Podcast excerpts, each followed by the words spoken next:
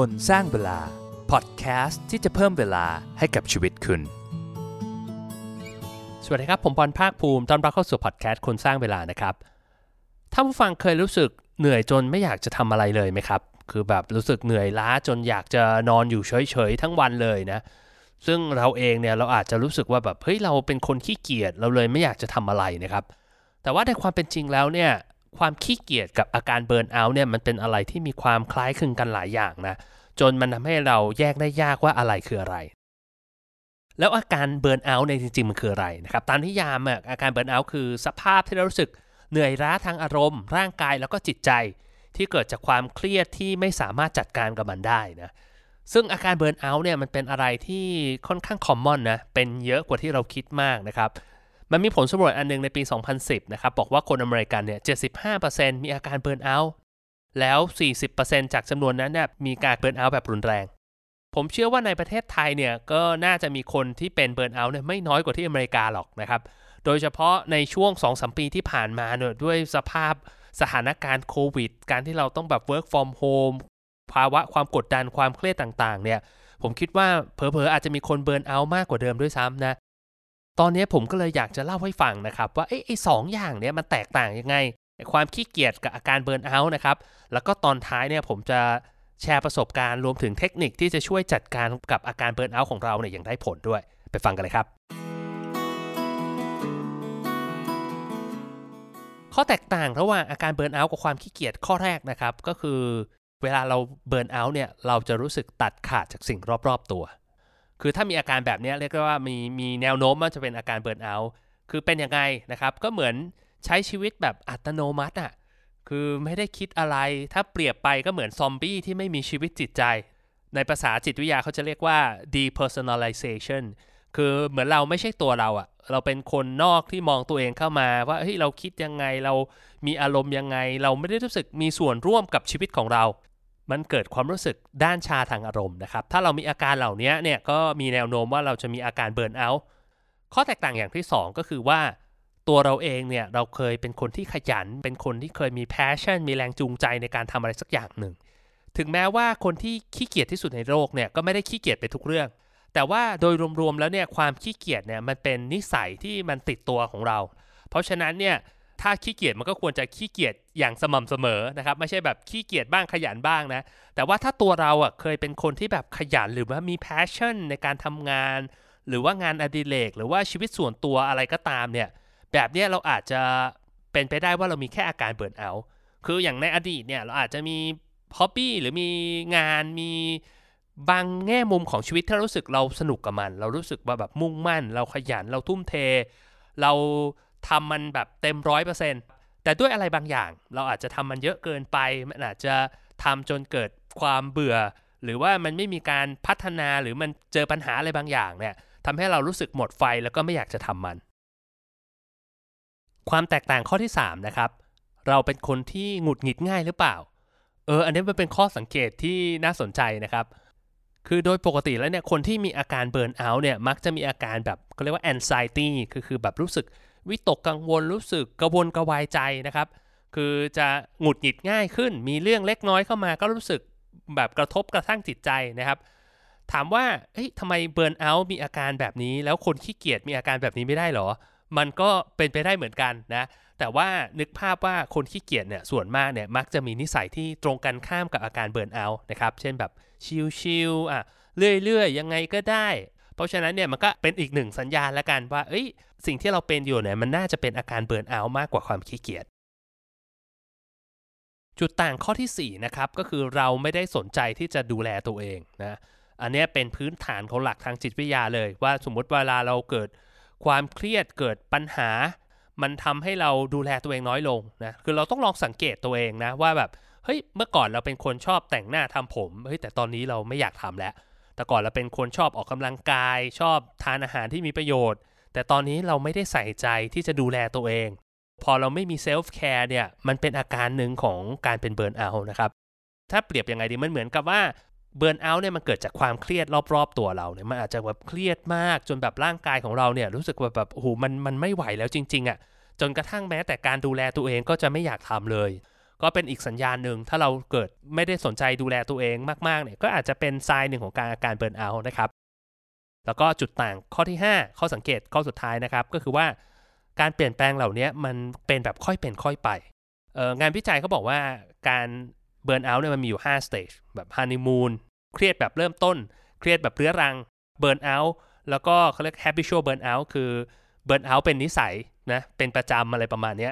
ซึ่งเราจะเริ่มรู้สึก ผลของการเบิร์นเอาท์นะ ตั้งแต่ตอนอยู่เฟสสองแล้ว แต่ว่ามันก็จะไม่ได้มีผลร้ายแรงมาก มันก็จะมาหนักตอนที่มันเป็นช่วงแบบเบิร์นเอาท์แล้วก็ habitual burn out ประมาณเฟสสี่เฟสห้าซึ่งตรงเนี้ยถ้าเราไม่แก้ไขมันอะมันจะทำให้เราเกิดอาการซึมเศร้า แล้วก็เกิดแบบเป็น anxiety ได้นะ เราลองสังเกตตัวเองดูนะครับ ว่าเวลาทุกคนเราขี้เกียจเนี่ย มันอาจจะแบบขี้เกียจมาเป็นพื้นเดิมอยู่แล้วนะครับ มันไม่ได้มีความเปลี่ยนแปลงมาก แต่ถ้าสมมติอย่างที่บอกไปของเดิมเราเป็นคนที่มีชีวิตชีวา เราเป็นคนที่มีความขยัน เราเป็นคนที่สนใจดูแลตัวเอง เราเป็นคนที่มี motivation นะครับ แต่ว่าตอนนี้เรากลายเป็นสิ่งที่ตรงกันข้ามจากตอนนั้นเลยเนี่ย เออแสดงว่าเฮ้ยมันอาจจะเกิดจากอะไรบางอย่างนะ ความเครียดหรือว่าปัจจัยเหตุการณ์เหล่านี้มันอาจจะทำให้เราเกิดอาการเบิร์นเอาท์ทีละเฟสทีละเฟสจนถึงเป็นอาการรุนแรงจนถึงแบบเป็นประจำเนี่ยโดยที่เราไม่รู้ตัวหรือเปล่า ถ้าเรารู้สึกว่าเฮ้ยเรามีอาการเบิร์นเอาท์แล้วแบบเฮ้ยไม่ไหวแล้ว ผมแนะนำตรงนี้เลยนะว่าให้ลองหาเพื่อนคุยดูนะครับอาจจะเป็นคนรู้ใจเออเป็นพ่อแม่ญาติหรือว่าใครที่เรารู้สึกสบายใจที่จะคุยแล้วเขาพร้อมที่จะรับฟังเรานะครับ ถ้าสมมุติว่าเราทำแล้วเราไม่ไหวเราอาจจะใช้วิธีการคุยกับตัวเองก็ได้ จด journal ดูหรือว่าอัดเสียงตัวเอง หรือถ้าไม่ไหวจริงๆเนี่ยก็แนะนำให้ไปหา professional help ไปหานักจิตวิทยาหรือว่าจิตแพทย์นะ อันนี้ช่วยได้คือมันมีเคสของคนที่มีอาการเบิร์นเอาท์และปรึกษาเนี่ยเราจะได้เข้าใจตัวเองมากขึ้น เข้าใจสถานการณ์ แล้วก็อย่างน้อยเนี่ยเราได้เล่าให้คนอื่นฟัง สักคนหนึ่งที่เขาเป็นผู้ฟังมืออาชีพเนี่ยมันก็ทำให้เรารู้สึกดีขึ้นนะ จากประสบการณ์ของผม ที่มีอาการเบิร์นเอาท์เนี่ยผมมีแนวทางในการแก้ปัญหามันยังไง ก็เดี๋ยวจะเล่าให้ฟังนะ คือผมเองอะ่ะก็เกิดอาการแบบนี้บ่อยๆนะที่แบบรู้สึกแบบไม่มี energy ตอนแรกก็แอบโทษตัวเองเยอะเหมือนกันนะเฮ้ยทำไมเราแบบขี้เกียจจังอะไรเงี้ยคือแต่พอเตรียมคอนเทนต์อันเนี้ยนะครับ แล้วก็ลองถามตัวเองว่าไอ้ทั้ง 5 ข้อเนี่ย ผมออกไปในแนวของเบิร์นเอาท์หรือขี้เกียจผมรู้เลยว่าเฮ้ยจริง ๆอะผมไม่ใช่คนขี้เกียจนะแต่ว่ามันมีอาการของ burnout มากกว่า จริง ๆ แล้วเนี่ยอาการ burnout เนี่ยมันเกิดจากการที่เราแบบเหมือนไปเค้นกับมันมากเกินไป เราพยายามที่จะแก้ปัญหาหรือพยายามที่จะรับหลาย ๆ อย่างเข้ามามากเกินไป วิธีแก้ปัญหาของผมที่ไม่ work เลย คือผมพยายามจะทำมากขึ้นพอเราวินิจฉัยตัวเองว่าเราเป็นคนขี้เกียจใช่ไหมเอ้ยเราก็พยายามจะ push ตัวเอง พยายามจะทำให้ได้มากขึ้น เราต้องพยายามขยันขึ้นดิ แต่ในความเป็นจริงมันได้ผลตรงกันข้ามเลยนะครับมันยิ่งทำให้เราเกิดอาการเบิร์นเอาท์มากขึ้นไปอีกนะซึ่งความเข้าใจตรงนี้เราต้องอย่างแรกสุดเลยเราต้องเหมือนยอมรับก่อนว่าเฮ้ยตอนนี้เราเกิดอาการเบิร์นเอาท์แล้วนะเออเพราะฉะนั้นเนี่ยเราจะแก้เราต้องให้ time out กับตัวเอง เหมือนกับขอเวลานอกอะ่ะเออเราขอเวลาพักให้กับตัวเอง เพื่อที่จะแก้ปัญหาตรงนี้ อันเนี้ยเป็นหลักสำคัญที่สุด แล้วพอเราให้เวลากับตัวเองเราเข้าใจตัวเองแล้วเฮ้ยเราเกิดอาการ burnout แล้ว ให้เราแบ่งเวลาในการที่จะไม่ทำอะไรเลย ให้กับตัวเองบ้าง เพื่อให้เราพักร่างกายแล้วก็จิตใจได้ชาร์จพลังไอ้หลักการข้อนี้มันจะถ้าเป็นหนังสือจะมีเล่มหนึ่งเรียกว่า Niksen เป็นหลักการของชาวดัชนะครับ ซึ่งเดี๋ยวผมจะเล่าให้ฟังในอีก episode หนึ่งนะ คือมันจะเป็นเรื่องราวของการที่แบบเราอยู่กับตัวเองโดยที่แบบพยายามไม่ทำอะไรเลยอะ่ะแล้วไอ้ความไม่ทำอะไรเลยเนี่ยมันจะทำให้เราเหมือนแบบได้ได้รวบรวมพลัง ได้พักผ่อนสมอง ได้พักผ่อนร่างกายแล้วแบบไอ้ความเครียดต่างๆเนี่ยมันก็มันก็จะเบาลงนะ เพราะว่าในความเป็นจริงอะ่ะในสมัยนี้นะโลกดิจิตอลโลกที่มันหมุนไปเร็วมากๆนะครับ มันเหมือนมันมีความคาดหวังของสังคมอะ่ะหนังสือที่ขายอยู่ตามร้านหนังสือก็จะบอกว่าเราต้อง productive podcast ก็ต้องแบบ productive คือเราต้องแบบต้องทำอะไรสักอย่างอะ่ะพอเราไม่ทำอะไรเลยเนี่ย เรารู้สึกผิดอะ่ะ เออมันอาจจะเกิดจากการปลูกฝังของพ่อแม่เราการปลูกฝังของสังคมจากคุณครู แต่ว่าเรารู้สึกว่าเราต้อง productive ตลอดเวลา เราจะรู้สึกผิดเวลาเรานั่งเฉยๆนะครับแต่บางทีเมื่อมันเกิดอาการเบิร์นเอาท์อะแล้วเราพยายามที่จะฝืนในการที่จะทำมันมากขึ้น ทั้งที่สภาพร่างกาย สภาพจิตใจเราไม่พร้อมเนี่ยมันไม่ใช่การแก้ปัญหาที่ดีเลย เพราะฉะนั้นเนี่ยเราก็ใช้เวลาอยู่กับตัวเองทำในสิ่งที่เราชอบ แล้วเราจะทำอะไร หลักการของนิกเซนคือเราทำไปโดยที่ไม่มีวัตถุประสงค์อะคือทำเพราะเราอยากทำจริง ๆ ไม่ใช่แบบ เราทำเพราะว่าเราอยากจะพัฒนาตัวเอง ไม่ใช่ว่าเราทำเพราะเราอยากจะมีเงินมากขึ้น ไม่ใช่ว่าเราทำเพราะเราอยากจะมีความก้าวหน้าในอาชีพการงาน คือถ้าเราทำเพราะเราอยากทำจริงๆเนี่ยมันจะเป็นการรีชาร์จตัวเองนะครับ อย่างผมเองเนี่ยบางทีเวลาผมอยากจะพักผ่อนนะครับ ผมก็รู้สึกแบบเฮ้ยเราต้องแบบนั่งสมาธิเราก็ต้องออกกำลังกาย แต่ว่า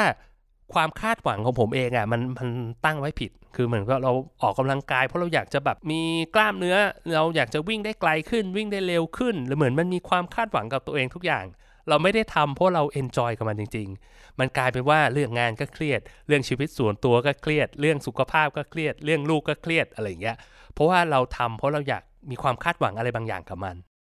คือหลักการเนี่ยถ้าเราอยากจะพักผ่อนหรือเราจะรีชาร์จตัวเองจริงอะ ทำในสิ่งที่เราชอบครับ อะไรก็ได้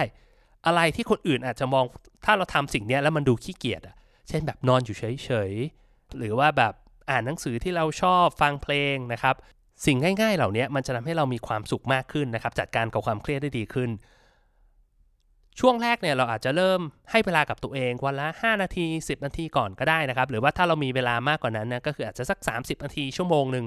ที่เป็นเวลาของเราเลยนะ แต่เวลาช่วงนี้ต้องระวังนิดนึงคือไม่ใช่เอาไปดูซีรีส์หรือว่าไม่ใช่เวลาที่เราไปเล่นโซเชียลมีเดียหรือว่าเล่นเกมอะไรพวกนี้นะ คือโอเคหลายคนบอกเฮ้ยฉันอยากจะดูซีรีส์ฉันอยากจะเล่นเกมอะแต่ว่าในความเป็นจริงนะครับ พอเราทำสิ่งเหล่านี้นะครับ ตอนทำมันก็สนุกหรอกแต่ว่าพอหลังจากนั้นนะเราจะรู้สึกแบบเหมือนโหวงโหวงรู้สึกแบบรู้สึกแย่กับตัวเอง เพราะว่าเวลาเราทำอย่างเงี้ยมันเกิดสารโดพามีนที่มันหลั่งขึ้นมา แล้วเรารู้สึกมีความสุข แต่พอจบสิ่งเหล่านี้ไปเรารู้สึกอยากทำมันต่อ เวลาดูซีรีส์หรือว่าเล่นเกม หรือว่าเล่นโซเชียลเรารู้สึกว่าแบบเฮ้ยเราอยากทำมันต่อไปเรื่อยๆ มันเหมือนคล้ายๆ กับสารเสพติดอย่างหนึ่งซึ่งมันไม่ได้ช่วยให้เรารีชาร์จพลังของเราเลย เพราะเราไม่ได้แบบอยู่กับตัวเอง เราไม่ได้เข้าใจตัวเองมากขึ้นนะครับ ก็ลองไปหาดูว่าเอ๊ะกิจกรรมที่มันตอบโจทย์ตัวเราคืออะไรนะครับ แล้วก็ให้เวลากับตัวเองเป็นประจำนะ สมมุติว่าเฮ้ยเราหาเวลาไม่ได้จริง ๆ ชีวิตมันยุ่งมากๆนะครับ ให้ลองหาเวลาพักร้อนดู อาจจะลากิจลาป่วยลาพักร้อนอะไรก็ได้ อยู่กับตัวเองสักวันหนึ่งนะครับ ไปเที่ยวหรือว่าไปทำอะไรก็ได้ที่เราชอบเนี่ย แล้วลองดูว่าเฮ้ยเรารู้สึกยังไง ระหว่างก่อนที่เราจะหยุดและหลังเราหยุดเรารู้สึกมีพลังมากขึ้นไหมได้ชาร์จพลังไหมอะไรครับบางครั้งปัญหาที่เรารู้สึกว่าหูมันไม่รู้จะแก้ไขยังไงนะการที่เราได้พักสักวันหนึ่งเนี่ยมันกลับมีคำตอบให้กับชีวิตของเรานะครับ มันอาจจะง่ายกว่าที่เราคิดก็ได้ หลักข้อที่ 2 ในการจัดการกับปัญหาเบิร์นเอาท์นะครับก็คือให้เราฟังร่างกายของเรานะครับ listen to your body นะครับแล้วก็ใช้เวลาไปกับการดูแลตัวเอง คืออันเนี้ยมันอาจจะฟังดูเป็นอะไรที่แบบ simple ที่แบบง่าย เออ มันก็รู้อยู่แล้วเนาะอะไรอย่างเงี้ยแต่ว่าด้วยสถานการณ์ปัจจุบันเนี่ยมันมีสิ่งกระตุ้นสมองเราสิ่งกระตุ้นร่างกายของเราตลอดเวลานะบางครั้งมันทำให้เราสังเกตความเหนื่อยล้าของตัวเราเองได้ได้ยากขึ้น อย่างเวลาเราเหนื่อยเนี่ยเราก็แบบทานกาแฟ ทานน้ำหวานนะเราก็รู้สึกสดชื่นแล้ว แต่จริงๆแล้วมันเป็นการยืมพลังงานในอนาคตมาใช้ใช่ไหมครับหรืออย่างที่ผมเคยบอกไปก่อนหน้านี้ว่าแบบเรื่องของสภาพจิตใจเช่นกัน บางทีแบบเวลาเราดึกดึกนะรู้สึกว่าแบบโอ้ยเราควรจะนอนแล้วล่ะเอาจริงๆ แต่เราบอกกับตัวเองว่าเฮ้ยเราเหนื่อยเกินไปที่จะนอน เราเครียดเกินไปกว่าที่เราจะนอน เราก็เลือกที่จะไปดูซีรีส์ดู Netflix เล่นโซเชียลเล่นเกมแทนนะครับ พอจิตใจเราถูกกระตุ้นแล้วก็รู้สึกไม่ง่วงนะครับ มันก็กลบเกลื่อนก็เรียกว่าความเหนื่อยล้าที่สะสมอยู่ในร่างกายนะเพราะฉะนั้นเนี่ยเหมือนดูแลตัวเองนะครับ นอนให้เยอะ แล้วก็ทำในสิ่งที่เราคิดว่าเราทำเพื่อความรักอะเรารักตัวเราเองเราอยากจะทำอะไรนะครับ มันก็จะช่วยเป็นการชาร์จพลังที่ดีที่สุดเลย จากประสบการณ์ของตัวผมเองนะครับ ผมค้นพบว่าเฮ้ยเวลาที่ผมรู้สึกเบิร์นเอาเนี่ยเจ็ดถึงแปดสิบเปอร์เซ็นต์เนี่ยมาจากการที่สภาพร่างกายผมไม่พร้อม เช่นแบบ นอนไม่พอรู้สึกแบบเหนื่อยเกินไป พอเราแก้ที่ร่างกายเนี่ยอาการเบิร์นเอามันก็ลดลงนะ แล้วสถานการณ์ทุกอย่างมันก็ดีขึ้นนะ ไปลองทำดูได้ครับ หลักการในการจัดการกับอาการเบิร์นเอาข้อที่4นะครับก็คือว่าต้องเป้าหมายให้มันสามารถทำแล้วชนะ คือทำแล้วรู้สึกดีกับตัวเอง คือโดยปกติของคนเราเนี่ยมันเป็นธรรมชาติแหละ ที่เรามักจะมีความทะเยอทะยานตั้งเป้าหมายให้มันใหญ่กว่าตัวเองนะครับ เช่นแบบ วันนี้เราอยากจะเปลี่ยนแปลงตัวเอง เราอยากจะทำให้เสร็จ 20 เป้าหมาย แล้วในความเป็นจริงอะมันไม่มีทางทำสำเร็จตามเป้าหรอก แต่พอเราตั้งเป้าของเราตั้งเส้นชัยของเราไปไกลมากๆเนี่ยโอกาสที่จะไปถึงตรงนั้น โอกาสที่จะประสบความสำเร็จมันก็มีน้อยใช่ไหมครับพอเราทำไม่ถึงเนี่ยเราก็รู้สึกแย่กับตัวเอง พอเราแย่กับตัวเองนะครับ เราก็ยิ่งไม่อยากทำแล้วแต่วันรุ่งขึ้นพอเราตั้งเป้าหมายใหม่ เรากลับตั้งมากกว่าเดิมโอ้เมื่อวานเราตั้ง 20 เป้าหมายทำไม่สำเร็จวันนี้ตั้งมัน 50 เป้าหมายเลยนะครับมันอาจจะฟังดูเวอร์นะ ตัวอย่างที่ผมยกให้ แต่ว่าในความเป็นจริงลองสังเกตตัวเองดู มันมันแนวโน้มมันใกล้ ๆ กันนะพอเราตั้งใหญ่ขึ้นเป้าหมายให้มันทะเยอทะยานมากขึ้น โอกาสสำเร็จมันก็ยิ่งน้อยลงไปอีก เพราะฉะนั้นเนี่ยอยากให้ลองเปลี่ยนแปลงตัวเองดู ลองเปลี่ยนมาโฟกัสกับสิ่งที่ทำได้ง่ายขึ้นนะครับ โฟกัสกับสิ่งที่ทำให้เรารู้สึกดีกับตัวเองนะ เหมือนเราตั้งกติกาในเกมของเราอะ่ะ คือเราเล่นกีฬาอย่างหนึ่งแล้วเราเป็นคนกำหนดกติกาของตัวเราเองใช่ไหมครับ คือถ้าเราตั้งกติกาแล้วแบบเราเล่นแล้วแพ้ตลอดเลยอะ่ะ แบบนั้นมันก็ไม่สนุกเนาะ คือเราก็จะแบบไม่อยากเล่นแล้วสุดท้ายก็อาจจะล้มเลิกไปเองนะ แต่ถ้าเราตั้งกติกาให้มันแบบเฮ้ยเรามีโอกาสชนะ 8-90%นะครับไม่จำเป็นต้อง 100%ก็ได้ แล้วพอเราเล่นไปแล้วพอเราชนะเรื่อยๆรู้สึกเฮ้ยมันสนุกขึ้น มันท้าทายตัวเองมากขึ้น เราจะปรับให้มันยากขึ้นตามความสามารถของเรานะแต่ต้องเมคชัวร์ว่าตั้งเป้าแล้วทำได้สำเร็จ คือสมมุติว่าเราตั้งเป้า 7 วันเนี่ยอย่างน้อยเราต้องสำเร็จ 5-6 วันนะแล้วพอเราทำได้เนี่ยเรารู้สึกมีแรงกระตุ้น ถ้าเราตั้งเป้าแล้วแบบรู้สึกว่าแบบเฮ้ยเจ็ดวันเนี่ยเราทำได้แค่ วันหนึ่งหรือ 2 วันเนี่ยแปลว่าเป้าเรายากเกินไป ลองทำให้มันง่ายขึ้นนะครับ แล้วสุดท้ายเนี่ยการทำงานหรือว่าชีวิตของเราเนี่ยมันจะสนุกขึ้นแล้วมีโอกาสในการเบิร์นเอาน้อยลงเยอะขึ้นเลย หลักข้อสุดท้ายนะครับก็คือเรื่องของ gratitude ก็คือการรู้สึกขอบคุณ อันนี้มันเป็นอะไรที่ผมพูดย้ำหลายครั้งมากนะครับ แล้วก็ผมคิดว่ามันเป็นอะไรที่ทำได้ง่ายทำได้ทันที ก็คือความรู้สึกขอบคุณเนี่ยมันทำให้เรามีมุมมองต่อสถานการณ์ สภาพแวดล้อมของเราดีขึ้น มันก็ทำให้เรารู้สึกเครียดน้อยลง แล้วก็ทำให้อาการของ burnout ของเราเนี่ยมันมันหายได้ไวขึ้น ก็ทวนกันอีกทีนะ ถ้ารู้สึกว่าเฮ้ยเรามีอาการ burnout เนี่ยก็คืออย่างแรกเนี่ยเราต้องเข้าใจก่อนว่าเฮ้ยเราเรามีอาการ burnout นะเราไม่ใช่แบบเป็นคนขี้เกียจเพราะฉะนั้นเนี่ยเราต้องมี timeout เราต้องแบ่งเวลาให้กับตัวเองนะครับ แล้วก็แบ่งเวลาสำหรับการ recharge นะคืออย่าไปแบบใช้อะไรที่มันแบบกระตุ้นจิตใจของเรามากเกินไปนะ อยู่กับตัวเองทำในสิ่งที่เราชอบโดยที่แบบไม่ได้ว่าทำไปเพื่อประโยชน์ หรือว่ามีวัตถุประสงค์อะไรนะทำเพื่อเป็นการพักผ่อนจริง ๆ นะครับฟังร่างกายของเราดูแลตัวเรานอนให้เยอะตั้งเป้าหมายให้มันสำเร็จได้ง่ายขึ้นนะแล้วก็ที่สำคัญรู้จักขอบคุณกับสิ่งที่เรามีอยู่ในปัจจุบันนะก็สุดท้ายแล้วนะครับผมก็อยากจะฝากบอกว่าเฮ้ยถ้าเรารู้สึกเหนื่อยจนไม่อยากจะทำอะไรแล้วนะ รู้สึกแย่กับตัวเองนะครับเอออย่าเพิ่งโทษตัวเองว่าเราเป็นคนแม่วไหน ถามตัวเองก่อนว่าเฮ้ยทำไมเรารู้สึกแบบนี้ ผมคิดว่าทุกครั้งที่เราเกิดอาการเบิร์นเอาท์รู้สึกดาวรู้สึกแย่เนี่ยมันเป็นโอกาสที่ดีเลยนะครับ ที่เราจะสังเกตแล้วก็เรียนรู้เกี่ยวกับตัวเอง เกี่ยวกับสภาพแวดล้อมในชีวิตของเราให้มากขึ้นว่า อะไรมันให้พลังงานกับเรา อะไรมันเป็นตัวดึงพลังงานจากเรานะครับ แล้วก็ที่สำคัญเนี่ยคือเวลาเราเจออาการเบิร์นเอาท์เนี่ยเฮ้ยอย่าไปฝืนอย่าไปพยายามให้มากขึ้น พยายามที่จะวิ่งให้เร็วขึ้นนะครับ ลองทำโกงกันข้ามดู พยายามให้น้อยลง เดินให้ช้าลง แล้วคุณจะค้นพบว่าเฮ้ยจริง ๆ แล้วเนี่ย